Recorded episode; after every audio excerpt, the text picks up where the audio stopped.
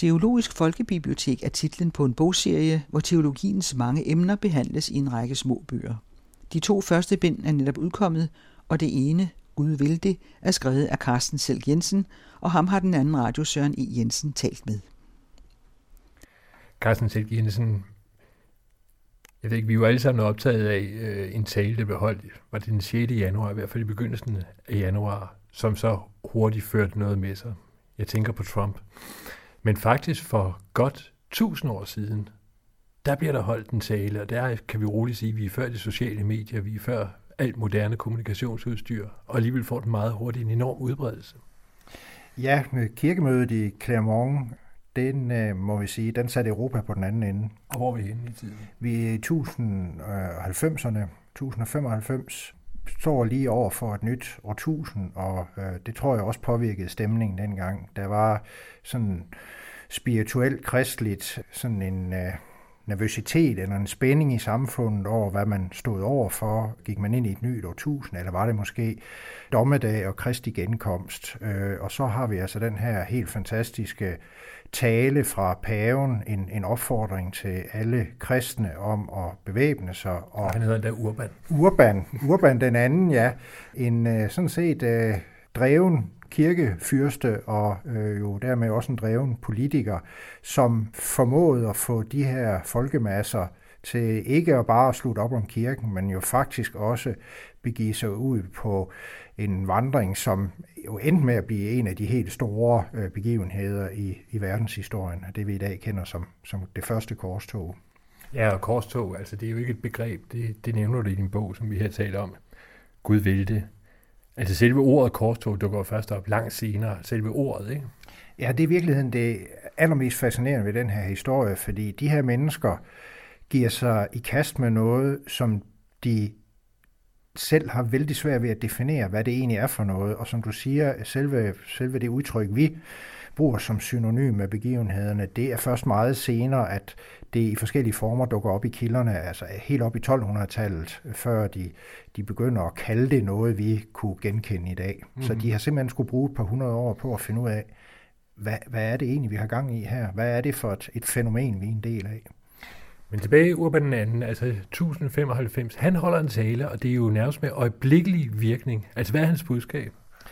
Ja, altså man kan sige, det er, det er udgangspunktet er jo sådan set, der holdt i kirkemøde sådan helt normalt, og dem var der jo mange af, og, og det, det handlede om for, for Urban, var sådan set at sikre sit eget magtgrundlag. Uh, han var en af flere paver, som man skal sige, havde nogle, øh, nogle udfordringer med meget stærke værtslige magthaver i tiden. Hvem, hvem var egentlig den største på jorden? Var det paven, eller var det kejseren?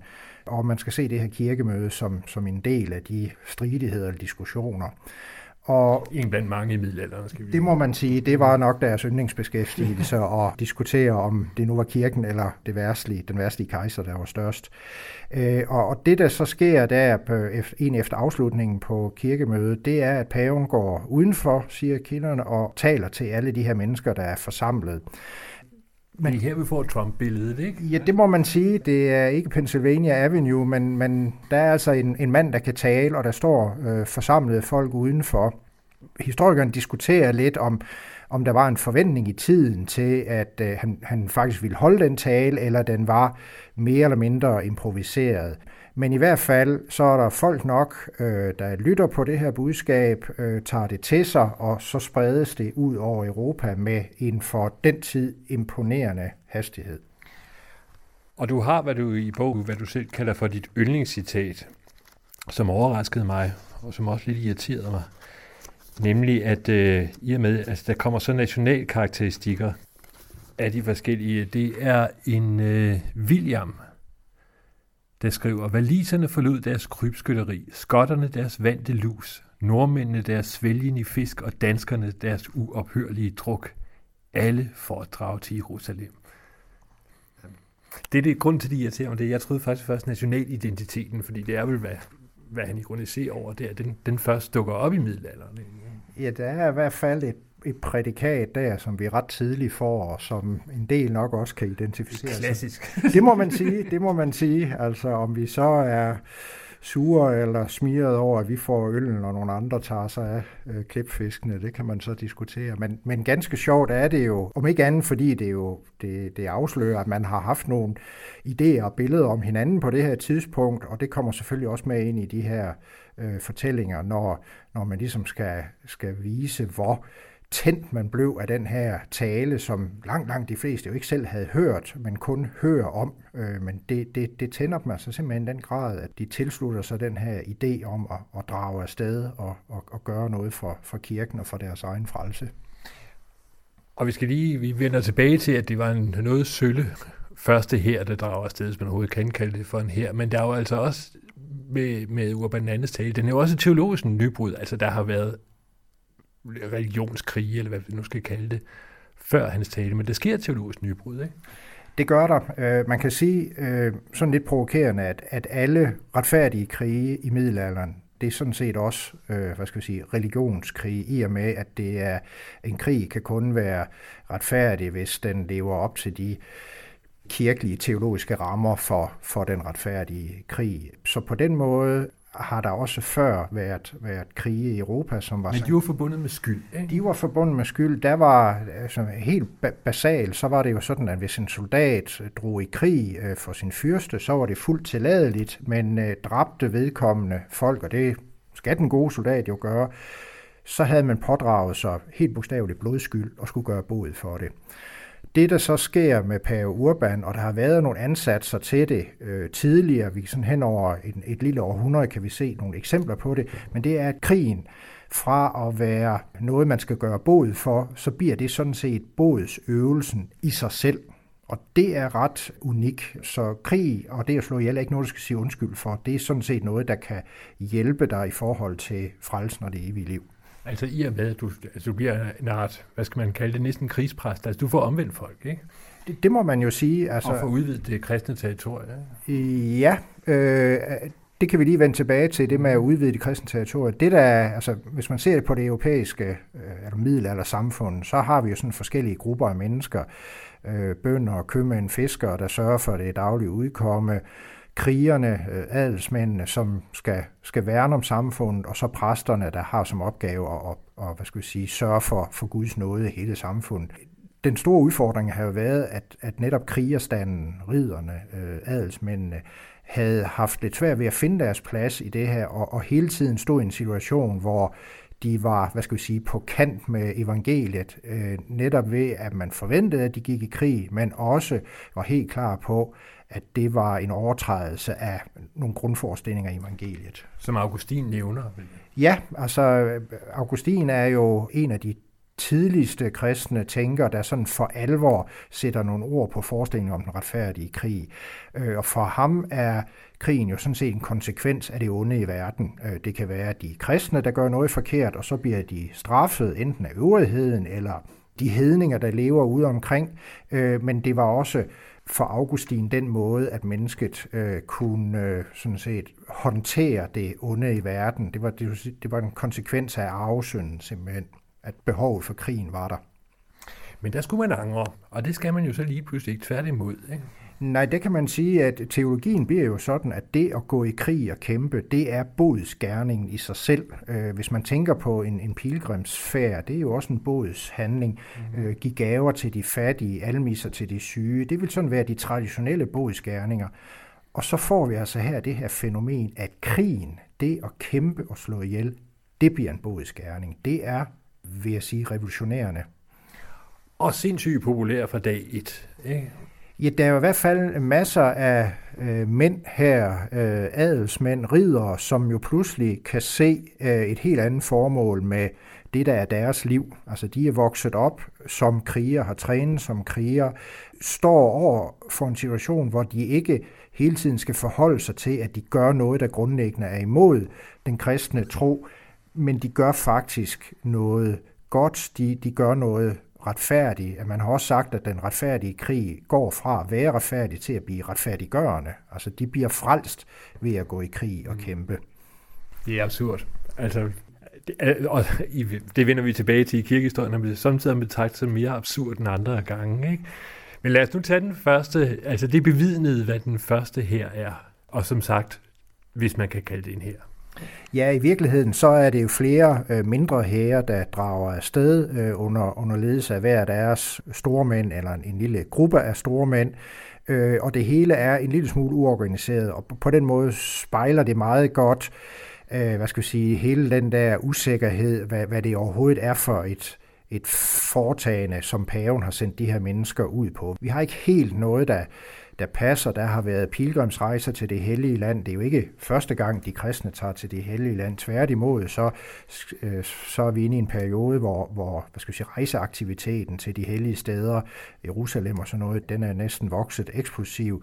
Øh, så de har været der rigtig mange gange, og mange af de første korsfarer er erfarne pilgrimme, som nu stiller sig til rådighed for de af deres fælder, der ikke har været der før. Men nu tager man altså sted med, hvad skal vi sige, nogle klare militære mål for øje. Øh, I hvert fald så har man den der grundlæggende motivation, at man vil ned og befri Jerusalem. Mm-hmm. Det er sådan ligesom... Noget en ambition. Altså. Det må man sige, øh, og det er jo ikke sådan, altså det er jo ikke noget, øh, hvad skal jeg sige, kristenheden har ikke mistet Jerusalem sådan i mands minde, det går jo århundreder tilbage, men der er sådan, hvad skal jeg sige, nogle teologiske åndelige tendenser i, i samfundet på det her tidspunkt, der understøtter øh, en forestilling om, at øh, det er ikke nok at vide, at Kristus levede og døde i Jerusalem. Det er sådan set også helt vigtigt, at man kan komme derned og blive en del af det. Gå de steder, hvor Kristus øh, gik. Øh, mm. opleve det, han oplevede. Se, øh, hvor han blev korsfæstet. Se, hvor han opstod. Øh. Det er det hele taget en, en tanke, der gør sig gældende. Altså Kristi imitatio, ikke? Altså man skal... Øh efterabe, så at sige. Altså. Det, og være on the location til det. det. Det må man jo sige. Altså en, en, en korsfar i dag øh, forbinder vi jo med en kriger med kors på, og det er jo sådan helt bogstaveligt øh, en ja, øh, imitatio Christi. Altså der sidestiller man sig på et vist plan med Kristus, tager korset på sig, som han gjorde ud fra den her forestilling, at det netop også er en, en bodshandling, en retfærdig handling, man er, er i gang med her. Så, så på den måde er det jo at ja, lige, lige sig med, med, med Kristus i det omfang, man som værtslig menneske kan det. Men når jeg siger, at man dårligt kan kalde den her, så er det fordi, du nævner stedet også, at øh, jamen, altså, det er børn, og det er så at sige revl og krat, der drager sted i første omgang. Ikke? Ja, altså øh, det er helt sikkert, at der imellem de her altså, forskellige grupper, der har været nogle meget øh, altså, dygtige krigere og veltrænede og sådan noget, men, men det som paven og kirken i øvrigt nok ikke helt havde forudset var, hvor bred appel det her budskab øh, fik. Så det vi kan se, det er, at der er rigtig mange mennesker, øh, som også slutter op om det, som ikke er de fødte krigere, altså fattige folk, daglejere, håndværkere, bønder, fiskere, øh, handelsfolk, nogle ret pussy øh, øh, sådan gejstlige skikkelser og munke, der er stukket af fra deres kloster og sådan noget. Så det er sådan lidt et sammenrend af mennesker. Og det, der er jo typisk, det er, jo mindre organiseret man er, des hurtigere kan man også rykke afsted. Så det vi ser, det er sådan set nogle bølger af mennesker, der drager afsted, og de første, der kommer afsted, er nok egentlig dem, som har gjort sig de færreste tanker om, hvad det er, de har gang i her. Mm. Så de ridder, der måske havde en klar forestilling om, at hvis de skulle nå til Jerusalem og indtage den by, så skulle der forsyninger med våben og alt sådan noget. De kommer en lille smule bagefter. Men ikke meget, fordi der går jo ikke, altså det var 1095, Urban holder sin tale. Og Jerusalem bliver jo faktisk erobret. Det gør den så i 1099. Fire øh, år efter, ikke? Ja, og der er jo lidt tid efter paven holder sin tale, så de første hære drager afsted. Øh, og det, der sådan er interessant, det er, at de rammer Konstantinopel øh, sådan af flere omgange i, i flere tempi, og øh, jeg tror, altså fra byzantinernes side, kejseren i, i Konstantinopel, så var der jo virkelig et, et håb om, at øh, de her krigsfolk fra Vesten ville komme dem til hjælp. Øh, Byzantinerne havde i rigtig mange år hyret legesoldater fra Vesten for at komme ned og hjælpe med at beskytte grænserne. Øh, man kan sige Mellemøsten. Det var tyrken, der troede det. Det var det jo nemlig, og det er sådan set øh, virkeligheden er helt afgørende. Man forstår det her, at, at Mellemøsten på det her tidspunkt er en voldsomt turbulent region. Øh, et par generationer tidligere, øh, i 1040-50 stykker, der er regionen simpelthen blevet oversvømmet af nogle tyrkiske øh, steppefolk, som er nogle eminente krigsfolk, øh, og som angriber ind i regionen, og i løbet af et par generationer sidder på store dele af det, vi opfatter som Mellemøsten og det hellige land. Og de presser hårdt på de byzantinske grænser, og de fører nogle meget voldsomme krige mod de folkeslag, der i øvrigt er i området. Altså Bagdad, som jo er, er muslimsk, falder til tyrkerne. Øh, de når helt frem og erobrer Jerusalem også, og, og trænger det muslimske dynasti, som hersker i Ægypten tilbage. Så det er, øh, hvad skal vi sige, det er en region, som er i den grad krigsplade, og, og nogle forskere vil i dag sige, at det har intet med en religionskrig at gøre. I virkeligheden så er det nomadefolk, der angriber fastboende, og det er sådan en klassisk fortælling i verdenshistorien. Og det er så at sige det spil, som korsfarerne, øh, den scene korsfarerne træder ind på, de er, de er lige så fremmede fugle i regionen, som de her tyrkere er, men begge bliver øh, vigtige aktører i, i de næste 100 års kampe. Da Jerusalem så bliver erobret i 1099, altså du antyder, altså det, det skal hedder sig vel i de sådan helteagtige kilder, man har, at det, det gik jo over stok og sten, og og et eller andet, men du er lidt mere i tvivl, ikke? Ja, altså man kan sige, at krønningerne, de er sådan set ikke i tvivl om, øh, dels hvor, øh, altså helt utrolig en begivenhed det er, at Jerusalem rent faktisk falder efter alle de strabasser, korsfaren har været igennem, og der er jo utallige fortællinger om korsfarer, der deserterer undervejs, og ja, helt bogstaveligt stikker halen mellem benen og, og smutter hjem til deres øh, øh, godser i Europa. Men nogen når altså frem, og efter en, en belejring formår de at indtage byen. Og det, der er interessant, når man læser kilderne, det er, at de øh, uden overhovedet at skamme sig, beskriver et ekstremt blodbad mm-hmm. på alle de mennesker, der er i Jerusalem. Mm. Øh, og det går sådan set ud Men det er jo igen budsandningen, der spiller ind. Ikke? Det er jo nemlig det, det er. Altså, det er uh, altså en for en middelalderforfatter det helt naturlige, og det ville i virkeligheden være mere pinligt for sådan en krønikeskriver, hvis korsfarerne, øh, om jeg så må sige, i al fredsommelighed havde indtaget Jerusalem og så lavet en aftale med de lokale. Fordi det handler jo netop om at rense øh, det hellige, rense kirken, rense helligstederne for, for alt det, der, der ikke er kristen. Og derfor har vi altså de her voldsomme beretninger om, om nogle enorme blodbad. Der er jo andre historikere, som så har prøvet at gå bag om kilderne og sige, var det sådan et uhyre massakre på folk i Jerusalem? Og meget tyder på, øh, at det var det nok ikke. Hvordan går man så, nu kommer så, hvordan går man bag om kilderne? Altså vi er jo tusind år tilbage i historien, og for det første er der ikke særlig mange kilder, og for det andet så er de jo i hovedsag skrevet for sejr her og så videre. Ikke? Altså, den lille mands historie findes for eksempel dårlig nok. Ikke?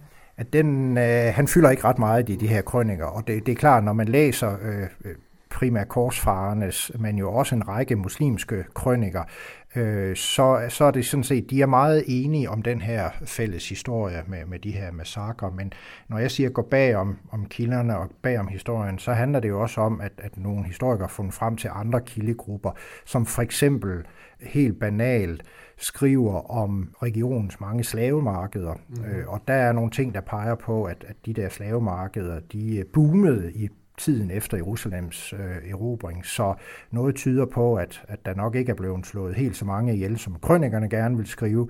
Øh, til gengæld er de så blevet solgt som slaver.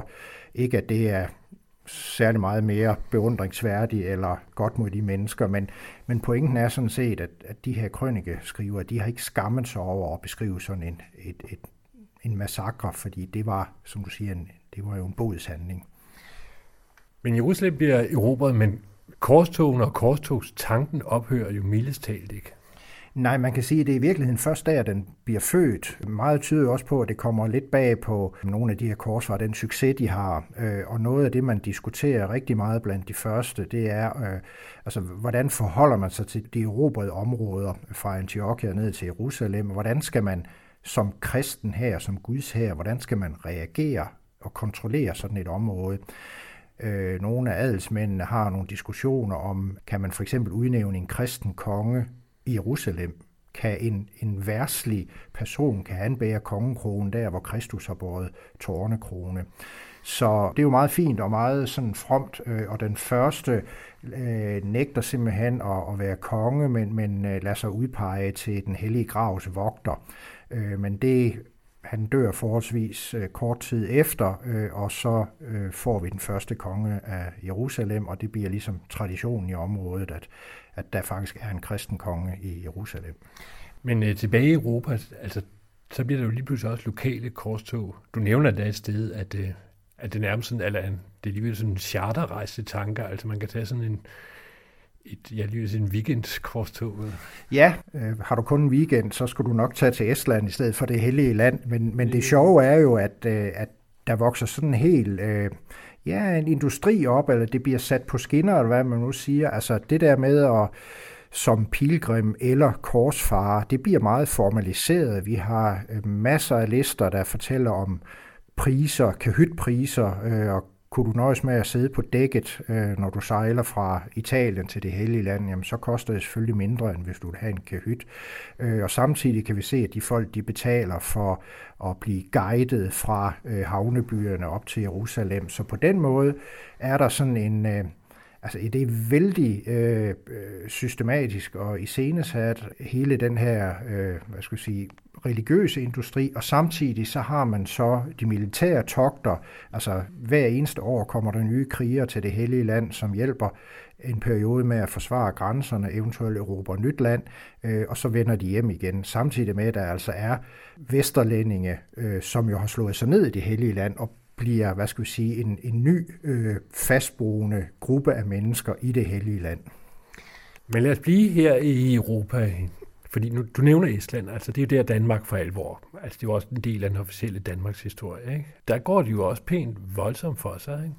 Det må man sige, øh, og det interessante er jo ganske få år efter, at historien om Jerusalems erobring når til Europa, så kan vi se, at det påvirker nogle af de andre grænseområder, hvor de kristne riger også slår over for, for hedenske øh, folk, og herunder øh, hele Østersøområdet, danske øh, konger har jo i flere generationer kæmpet hårdt mod øh, hedenske vinter øh, langs de sydlige kyster, og vender efterhånden også opmærksomheden længere ind i Østsøen mod Estland, øh, og det vi i dag kender som Letland, dengang kaldte man det Livland, og det bliver det foretrukne mål for danske korsfarer at tage dertil.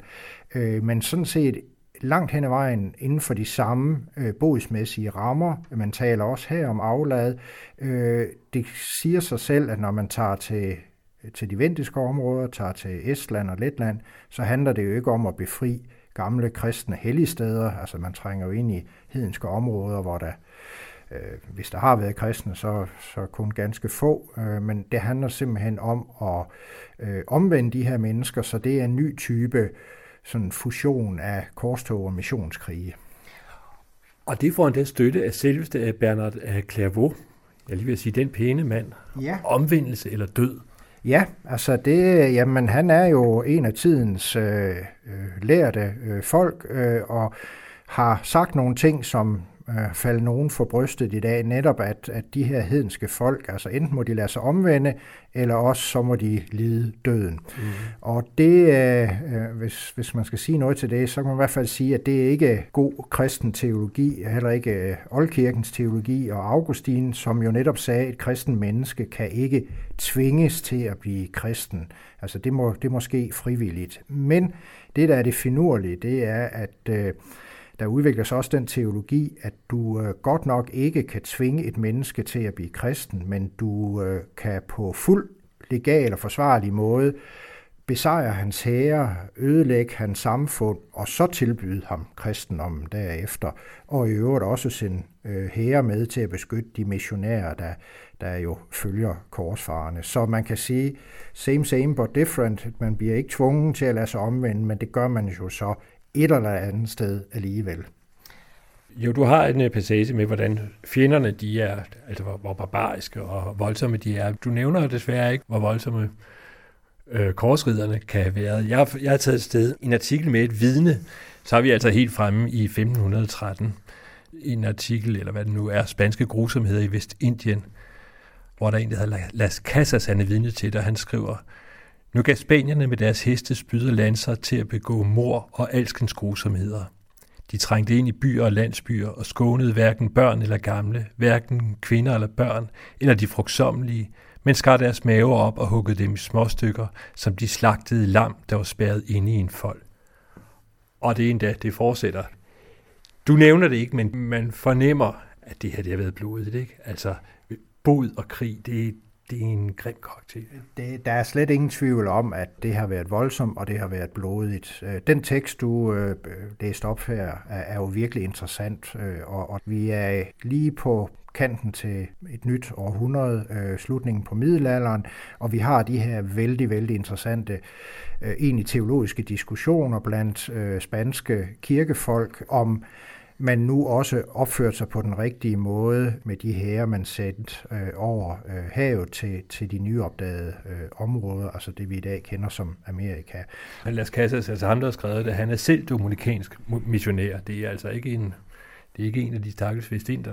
Nej, altså han er jo netop kendt for at, at tale de undertryktes øh, sag og tale op imod de blodige ting, han oplevede. Og som du siger, det er faktisk en af de måske øh, mindre voldsomme passager, du har, har læst op, hvis man dykker ned i, i hans øh, tekster. Vi har ikke noget, der helt matcher det fra det baltiske område, og så alligevel, øh, fordi det vi jo læser den ene gang efter den anden, det er, at når korsfarerne kom til et sted, en landsby, en gård, øh, så blev stedet øh, overfaldet, det blev brændt ned, og fuldstændig konsekvens, så slog man alle mændene ihjel, og tog kvinder og børn som slaver og tog dem med tilbage. Øh, så i virkeligheden jo en meget, meget brutal måde at føre krig på, øh, men også en, en måde at føre krig på, som var meget tidstypisk. Og man kan sige, det der i virkeligheden sker, både i Baltikum og på de andre korstogsfronter, det er, at, at de her krigszoner bliver sådan på en eller anden måde, de, man tager lidt farve af hinanden, altså korsfarerne lærer alle de øh, beskidte tricks af deres modstandere og vice versa, og det bliver den her øh, ekstreme, brutale form for krig, de kommer til at føre. Den tekst, vi lige havde her, den er så fra 1500-tallet, og du nævner i slutningen af din bog, at ja, altså, hvornår kan man sige, det, ja, nu, kan, nu kunne jeg jo stille et ondt spørgsmål, hvornår har det sidste korstog fundet sted? Ja, der er jo nogen, der mener, at det venter vi stadigvæk på. Ja. Det er jo det interessante med, øh, med korstogene som historiske begivenheder. Øh, de kan øh, tidsfæstet på nogle bestemte tidspunkter i historien, hovedparten i middelalderen og også tidlig moderne tid, men det er jo også et fænomen, som bliver ved med at poppe op igen, og i dag i særlige politiske diskurser jo bliver i tale sat som, som noget atroværdigt og som noget, øh, som egentlig vi skal, vi skal sætte gang i igen. Ja, det er det, jeg sad og tænkte i toget herind. Altså, det har i øjeblik, vi er i en periode af historien, hvor det har en øh, dobbelt betydning. Altså, korstog har haft negativ klang. Det er jeg altså opvokset med, ikke? Men det er jo rigtigt, sådan er det ikke helt. Du nævner bus, for eksempel. Ja, altså man kan sige, og det har også noget, sådan, det er nogle rent sproglige ting. På engelsk kan du godt øh, bruge udtrykket crusade, og så egentlig ikke lægge nogen direkte referencer til, til korstogen som historisk fænomen, men det er mere for at sige, at det her, altså det er en dedikeret kamp for et eller andet. Øh, nogen kan måske huske øh, Eisenhowers Crusade in Europe, sådan hans erindring om 2. verdenskrig. Øh, det var jo ikke noget, som havde de her religiøse konnotationer, men det var ligesom den dedikerede kamp mod noget. Og så har vi jo en Bush, som øh, mere eller mindre velovervejet begynder at tale om korstog imod ondskaben. Og der, bliver, altså, der træder han jo ned i et vipsebo, fordi der er man lige pludselig... Altså, altså han bruger religiøs sprogbrug ja, det gør han i sin jo. kamp mod religiøs krig. Ja, lige præcis. Altså, der er en, der er en, en, en modstander, som rent faktisk også ser sig selv ind i sådan en korstogsfortælling. Og det er jo i virkeligheden det rigtig interessante, at der er nogle, øh, hvad skal vi sige, nogle politiske diskurser her, som på hver deres måde bruger korstogs begrebet og korstogsforestillingen til at i tale sætte en kamp mod hinanden eller nogle af de værdier, man hver især repræsenterer. Det kan være Vesten over for den islamiske verden, det kan være bestemte øh, politiske øh, grupperinger over for samfund, eller hvad det nu kan være, så opstår der den her korstogsforstilling. Så du har jihadister, islamister, som taler om de fortsatte korstog, og hvordan Vesten øh, i øh, tusindvis af år har, har forsøgt at knuse islam, øh, og de taler om paven som korsfarernes leder, altså den nu, nu, nu, de nuværende paver, de taler om Israel som en korsfarerstat. Og så har man altså aktører i Vesten, som bruger samme retorik og taler om behovet for at føre hellig krig mod islam, øh, bruger korstogsbegreber og korstogssymboler. Og det er der jo sådan set ikke mange historiske begivenheder, der på, på så slagkraftig en måde genopstår igen og igen. Lad os runde af her. Jeg har faktisk taget et kirkeblad med, altså et, et helt aktuelt kirkeblad, hvor der er en artikel. Jeg vil holde forfatteren anonym. Men der står der, da islam i 1400-tallet bredte sig op i Europa og var tæt ved Europa Vin, sagde kloge europæiske åndsmænd, det er ikke muhammedanerne, som blev de kaldt dengang, der er problemet. Det er også sløve kristne, der ikke kæmper nok for kristendommen. Altså, det vil man ikke skrive i et kirkeblad i 70'erne. Man ville heller ikke have gjort det i 80'erne, man ville ikke have gjort det for, for 20 år siden. Nej, altså der er jo nogle sådan historiske referencer, som øh, popper op med, altså når der er nogle, nogle stærke politiske diskurser, og netop referencen til korstog er typisk øh, en af, af dem, som man i forskellige sammenhæng øh, ser udfoldet øh, i dag i ekstreme kontekster med højorienterede grupper, terroristiske anslag i Europa. Der vil der være folk der, som Øh, helt åbenlyst øh, abonnerer på nogle korstogsforestillinger. Øh, men man har altså også på den anden side islamistiske terrorister, som så at sige har den samme fortælling om, at det her det er deres retfærdige modangreb mod nogle korstog, der, der fortsætter. Så det gør det hele vældig betændt, men fra et historisk perspektiv jo også meget, meget interessant. Og ikke nyt. Altså, du nævner i slutningen af bogen, det, altså korstogene har simpelthen fra dag et været omdiskuteret. Ikke? Det er ikke sådan lige pludselig, at hele kristenheden tænker, det her det er simpelthen en sindssygt god idé. Nej, altså det er virkelig noget, som er altså jo et studie værd i sig selv, at der er rigtig mange i, i samtiden, som kritiserer det her fænomen. Og det har også noget at gøre med, at korstogene aldrig er så entydige, som vi gerne vil have dem til at være, den der sort-hvide fortælling. Altså igen kigger man på Mellemøsten og, og de, hvad skal vi sige, sådan klassiske korstog omkring Jerusalem, så er der jo uendelig mange eksempler på, at øh, muslimer fører krig mod muslimer, kristne mod kristne, at muslimer hyrer kristne eller laver alliance med dem og vice versa. Øh, de egyptiske fatimider havde måske virkelig flere kristne i deres hære, end de havde muslimer. Øh, og alle de ting gør jo, det er jo historisk interessant, men, man bliver ofte ignoreret, når man skal bruge korstogene som de her sort-hvide fortællinger. Altså der har man ikke, man kan ikke rigtig håndtere øh, sådan et, et mudret billede. Man vil gerne have den der rene konflikthistorie mellem dem og os. Det fortalte Carsten Selk Jensen, som har skrevet Gud vil det. Bogen er første bind i serien Teologisk Folkebibliotek, som er lavet i et samarbejde mellem det teologiske fakultet og forlaget Vandkunsten, og på den anden radio følger vi serien tæt. Næste gang taler Søren E. Jensen med Mogens Møller om Septuaginta, altså den græske oversættelse af det gamle testamente, og jeg skulle hilse at sige, at det er mere spændende, end det umiddelbart lyder.